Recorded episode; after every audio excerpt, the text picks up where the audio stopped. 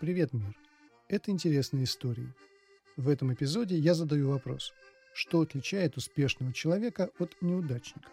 Является ли успех результатом таланта или успех зависит от везения и доступа к ресурсам? Готовы ли вы узнать правду? Об этом сегодняшняя история. Жаркий летний день 2003 года. Худощавый подросток вместе со своим отцом тренируется на баскетбольной площадке – Мальчик хорошо разбирается в баскетболе, но ни один тренер так и не взял его в команду. Он невысокий, худощавый, да и бросает по кольцу довольно странным образом, из-за чего процент промахов слишком большой. Он был слишком слабый, чтобы бросать мяч, как это принято в баскетболе. Тогда он изобрел собственную технику броска. Каждый день мальчик приходил на площадку и бросал мячи в кольцо. Три месяца он оттачивал свою технику и довел процент точных бросков почти до 100%. Спустя годы этот мальчик стал трехкратным победителем чемпионата NBA и дважды становился самым ценным игроком NBA. Трижды становился рекордсменом по трехочковым броскам и один раз самым результативным баскетболистом США.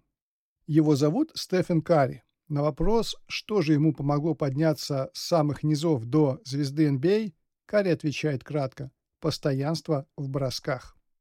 Что отличает успешного человека от неудачника в первую очередь? Талант, доступ к ресурсам, рождение в правильной семье, везение, генетика, окружающая среда. Да, все это может быть как по отдельности, так и все вместе. Но никто не сможет добиться успеха без тренировок, без постоянного оттачивания своего мастерства, без тысяч попыток добиться цели постоянстве ключ моего успеха», — говорит Стефен Карри. Уже ему-то не знать. Когда Стефан приезжал в баскетбольный лагерь и выходил на площадку, другие дети над ним смеялись. «Эй, ты что тут вообще делаешь? Ты хоть умеешь держать мяч?» Стефану приходилось доказывать, что он тоже умеет играть в баскетбол. Он был слишком низкий, чтобы бросать как все. Тогда он стал бросать мяч по высокой траектории, чтобы бросок не заблокировали. Затем Карри научился бросать без помощи ног, что в принципе очень сложно. А он научился, и эта способность здорово выручала в конце матчей, когда ноги становились железными от усталости. Попробуй прыгни с парой тонн железа, а Карри не надо было прыгать. Баскетбольные тренеры учат отрабатывать движение локтя, бросая скомканные носки в потолок, лежа на кровати. Кэрри изменил это упражнение. Он бросал носки так, чтобы они не долетали до потолка 2-3 сантиметра. Так он научился сохранять локоть немного полусогнутым, и в будущем это дало ему преимущество. Он бросал мяч за мгновение до того, как его бросок блокировали. Вот к чему привели 2-3 сантиметра, не долетевших до потолка носков. Рост Керри всего 1 метр 90 сантиметров, что для баскетболиста приговор с таким ростом не играют. Вернее, не играют на высоком уровне. Келли научился рассчитывать траекторию полета мяча в зависимости от своего положения на площадке. Бросать в кольцо или в щит с отскоком. Придавать мячу вращение или нет. Бросать по высокой или низкой траектории. Стиль броска Стефана Карри подробно изучен. Существует даже учебник по броскам Карри. Но все равно мало кто может их повторить. А почему?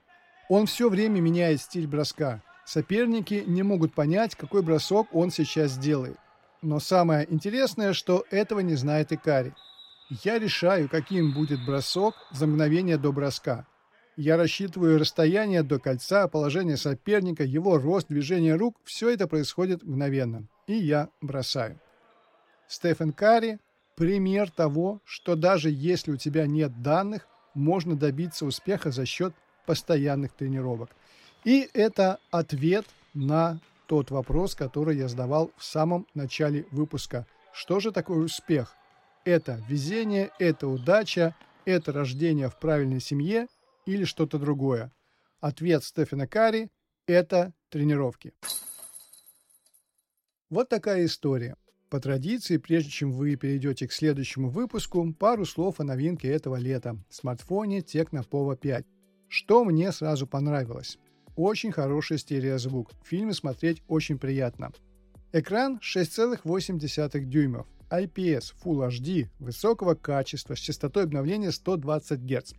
по качеству черного цвета визуально не уступает AMOLED-экранам.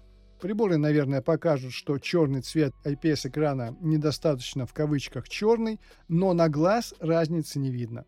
Большая батарея на 6000 мАч, быстрая зарядка 45 Вт, камера на 50 мегапикселей. Ну и дизайн. Темно-синяя версия смотрится просто шикарно отличный выбор для тех, кто ищет игровой смартфон или смартфон, скажем так, для потребления контента, потому что именно для этого Tecno Povo 5 и предназначен. Это не камерафон, селфи здесь вообще 8 мегапикселей, нет оптостаба у основной камеры, то есть использовать Tecno Povo 5 как блогерский инструмент проблематично.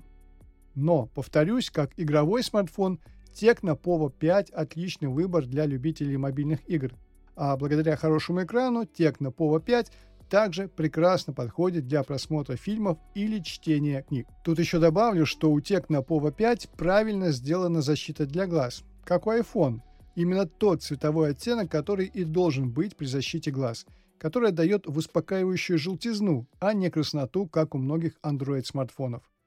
Подробный обзор Tecno Pova 5 смотрите на моем канале «Гаджеты для теста». Ссылка в описании. А вас ждет история о том, как Луи Шевроле создал свою компанию, а потом потерял контроль над ней и работал простым механиком в своей же компании за мизерную зарплату. Весьма поучительная история. Скорее включайте следующий выпуск.